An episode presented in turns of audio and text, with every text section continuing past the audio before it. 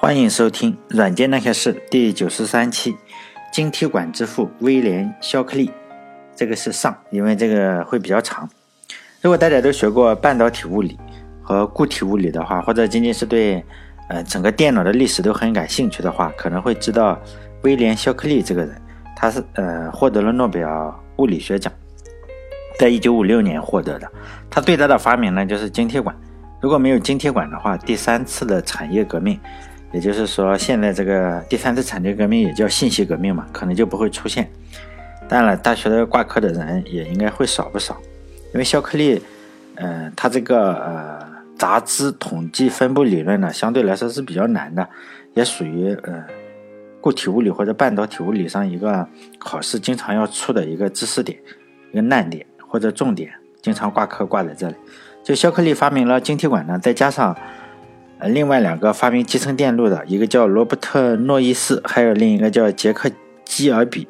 这三位老兄呢，是真正改变了世界的人。如果呃，因为我觉得他们非常的出名嘛，然后有时候在聊天的时候，我就呃谈起这些人，发现普遍反应都不知道这三个人是谁。就是说，发明晶体管的两个人，还有发明呃呃发明集成电路的两个人，还有发明这个晶体管的这个肖克利呢，没有人知道。这两个这这几个人是谁？可能还是比如说鹿鹿晗呀，还是 TFBOYS，还有就是，嗯，另外一些小鲜肉吧，可能那些更出名一些。所以呢，我打算介绍一下他们的故事以及他们的一些理论。这一次呢，我就介绍就是肖克利老师嘛。如果这次说不完的话，下次还说他。就肖克利呢，呃，晚年的时候他说了不少政治不正确的话，比如说他认为就是每个种族之间的基因实际上是有优劣之分的。就是说，呃，你有些人的基因好，有些人的基因坏嘛。如果这种话在今天的中国说一说的话，我觉得问题是不大的。毕竟咱们这一边呢，嗯，实际上你可以，嗯，随便的歧视某个群体啊。比如说，我们经常会歧视啊，河南人会比较，呃，骗的比较多呀，东北人会比较暴力这一些。但是那是在万万恶的美帝国主义嘛，是非常讲究就政治正确的。比如说，我曾经在中国这个知乎这个网站上曾经看到过这样一个问题，就是说，哎，有人问为什么奥巴马这么成功了，还娶一个黑人做老婆，而不是娶一个白人呢？如果这种问题如果是出现在美国那种 Quora 这种网站上的话，那就好看了。估计这个呃，美国的这个呃《环球时报》，也就是美国的《纽约时报》嘛，就是肯定能上头条。在这里，我们问，当然是一点问题没有。大家还在那里回答为什么奥巴马会娶一个黑人做老婆？肖克利当年也是这样说嘛，就是说你这个素质比较低的人呢，也别生孩子了，生了也是浪费粮食，自觉点，然后你就是做个绝育手术就好，就是结扎的手术嘛，就把有限的资源留给就是基因比较好的人。这种话呢，他其实公开了说嘛，很明显就是说。这个肖克利可能这个情商是不怎么高的，因为有些话你是不能够公开说的。哎，这种肯定是找骂，而且在美国那种政治正确，你明显就是民主党越来越占优势这种情况下，就是白左嘛，越来越占优势，你竟然说这种话，是非常的情商非常低。实际情况呢，他的情商也确实非常低。肖克利是在英国伦敦出生的，他出生在一九一零年，就非常老了。前面说过，这个哥们实际上他是喜欢拿基因这个东西来说是。那我们来看一下他的基因到底好不好？实际上呢，他的基因真的是非常的好。他爸爸是 MIT 毕业的，据说会七八种语言。然后他妈妈是斯坦福大学毕业的，斯坦那个时候女的是不怎么上大学的，他妈妈还是去上大学，是最早的那种，呃。女毕业生之一吧，就家里都非常的富裕，也住在富人区，因此肖克利一家呢，邻居都是一些非常厉害的工程师啊，或者是一些大学教授，就住在富人区嘛。肖克利小的时候，他妈妈就带着他去测这个智商，测 IQ。肖克利呢，测了两三次，都是一百二十五左右吧，反正不是不高不低，也就算是不是特别高，反正达不到天才儿童这种。他妈妈就觉得，哎呀，这个孩子不行啊，因为他妈妈随便一测都是一百六十多。肖克利，嗯，一家三口嘛，属于肖克利，实际上属于最笨的，就是测这个 IQ 是最低的，他爸爸妈妈都超过他。肖克利刚出生的时候呢，嗯，并不是咱们中国这边所说的一个什么大胖小子，而是非常非常的瘦弱，好像牛顿出生的时候也是非常瘦弱，而且呢，肖克利是非常的淘气，是一个非常非常典型的熊孩子。因为别人家的小孩呢，就是你养宠物的话，肯定是养个猫啊，养个狗或者养几盆花这种，养宠物嘛，你。就养的比较正常一点的宠物，但肖克利就不是，他养的宠物就是养蛇呀、养蜘蛛这种东西，非常古怪的一些，呃，宠物，就和而且呢，还和小伙伴的关系都非常的差。幸亏呢，他还是比较喜欢和女孩玩，因为他的邻居是有一个叫罗斯的斯坦福大学的教授，这个教授家里呢是有两个非常非常漂亮的小女孩，然后肖克利觉得，哎，这两个小女孩挺漂亮，然后整天就跑到这个教授家里去找这两个女孩玩。肖克利呢？嗯，当然你去了之后，肯定是把人家教授当成未来的岳父嘛，他就经常聊天。然后呢，这个因为这个罗斯教授是主要是教这个科学的，因此这个肖克利可能就不仅对这个教授的女儿感兴趣了，而且也对这个教授所教授的科学课也非常感兴趣了。但是呢，除了这两个女孩，肖克利对其他的小朋友还是态度呢依旧非常非常的差。他父母呢也很无奈，因为在学校里经常。呃，经常被孤立，而且他又脾气又不好，经常打架，就决定呢，就把这个孩子，反正学校也教不了了，反正就把孩子带回来自己教好了。毕竟自己两个人也都是名牌大学的大学生嘛，然后自己生的娃，你含着眼泪也得把他养大。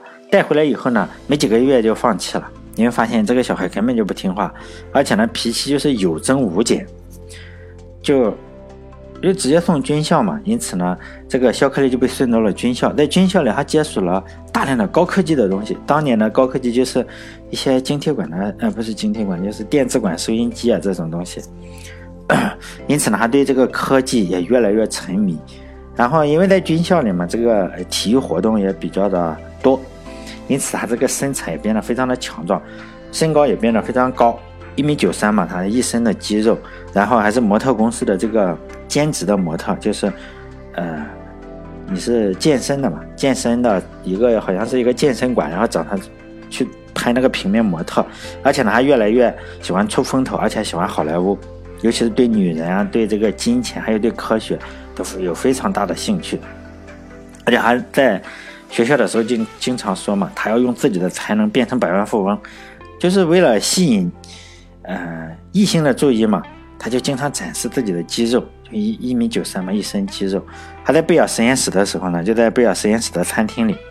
然后呢，他为了展示自己的肌肉，吸引那些人的注意嘛，然后他就爬上了一堵墙，就这样就攀岩嘛。他不攀岩，他攀墙，非常厉害，就是非常的让人印象非常的深刻。可能是因为在军校的原因吧，他肖同学呢，就就肖克利非常喜欢，随身就带着一把枪。就我们国家不是有一个。非常伟大的人说了一句话嘛，非常出名的人嘛，就枪杆子里出政权。因此呢，这个肖克利，我认为，嗯，他可能也这样认为吧。反正我我个人是这样认为，你不支持持枪的人嘛，基本上我认为都是怂货。你看人家肖克利也是这样，枪杆子出政权。这个肖克利肯定不是怂货，他去学校报名的时候呢，就顺便带了一把枪，就把注册的人、大学的人都吓坏了，因为别的。正常一点的同学上学，你是不是应该拿个书包、拿个笔、拿个本子什么的？肖克利就带着一把枪，当然栋哥随身也是携带一把手枪的。这个肖克利和他爸爸是一样，在博士的时候呢，读的学校是 MIT，但是前面本科他转了一次学，但两两个学校还都不错。最主要的博士就是 MIT。读书的期间呢，他就要谈恋爱了，就和比他大两岁的学姐就谈恋爱，然后结婚了，还还生了一个女儿。他有一个同门师弟叫理查德·费曼，就他这个老师是非常厉害。他老师有两个学生都是，呃，诺贝尔的物理学奖，就是费曼应该知道吧，也非常出名的物理学家。费曼物理学笔记，希望大家能知道哈。就肖克利博士毕业以后呢，就在他老师的建议下就。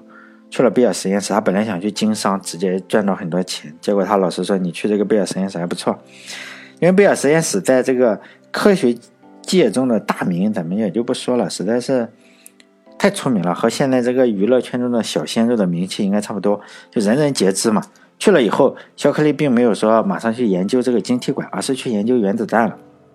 两个人，然后两个人花了两个月的时间，也就搞定了这个原子弹的理论，就怎么去做啊？就是什么临界值、临界体积那个临界质量，然后原子弹就这样搞定了。然后搞定之后呢，他就赶紧去申请专利，这一下子就惊动了这个美国的军方，政府就已经非常震惊了，然后就把这个专利给黑下来了，就不不能 不能够申请这个专利，一直到二战结束以后。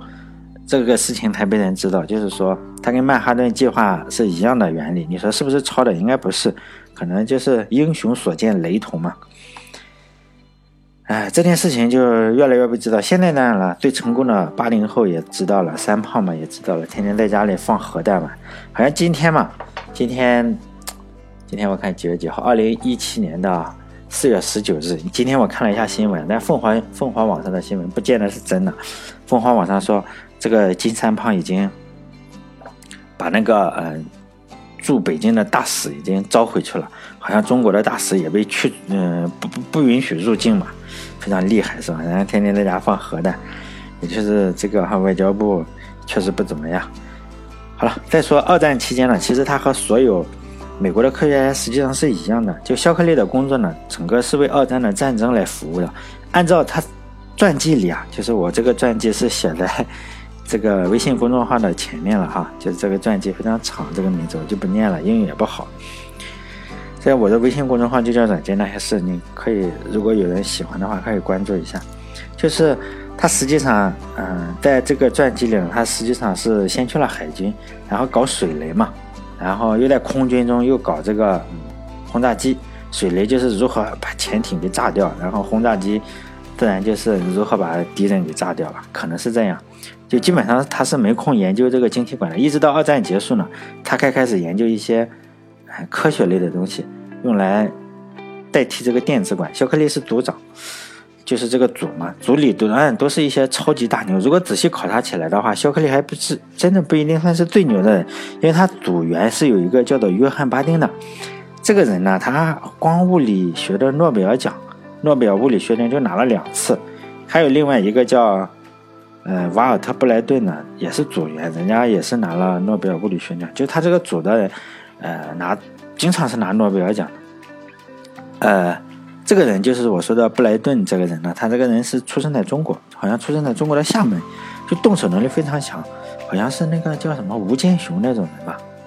大家如果有人知道吴健雄的话，就动动手能力非常强，差点差点获了诺贝尔物理学奖的那个人，跟李政道啊，这个是吧？跟李政道这些都是好朋友。就晶体管呢，就是我是说布莱顿这个晶体管，就是它做出来的，手工做出来的。它手工做了两个电极，这两个电极之间呢间隔只有四百微米，非常小。如果我们手抖一下，这个实验就失败了。所以这个手不能抖。就我们稍微讲一下，就晶体实际上是非常稳定的，相对来说比较稳定，而且有很好的导热性。半导体实际上就是你把这个晶体里面呢掺一些杂质。就导体嘛，比如说我们都知道导体，铁呀、铜啊、铜线什么的。比如说，呃，金属吧，就电子电流，电流分为两种啊，就电子电流还有空穴电流，实际上都可以畅通无阻的去通过这个导体，一点阻拦都没有。这些掺杂了杂质的晶体，就半导体嘛，可以，就是说它可以选择让其中一种电流通过，比如说。可能只让电子电流通过，或者可能只让空穴电流其中的一种通过。这样呢，就是说我可以整流嘛，只通过一种啊。这种东西实际上就我们学过的话都知道是常识，在当年也是常识。因为整流二极管的话，其实早就造出来了，但是呢，没什么用。为什么没什么用？就是说你如果没有放大器的话，你只有一个整流二极管，这个用处实际上并不大。因为当时包括美国啊、英国还有欧洲的一些。科学家都在研究半导体，就是说，我们一定要造出放大器来，你才有可能代替电子管。因为大家已经知道了，代替电子管是肯定要代替的，只是做不出来。大家都在做这个放大器，因为这个肖克利这个小组就做出了晶体管以后呢，第一件事情就是申请专利，因为贝尔实验室的就申，大家都申请专利，你申请了专利才能保护知识产权，要赚到钱。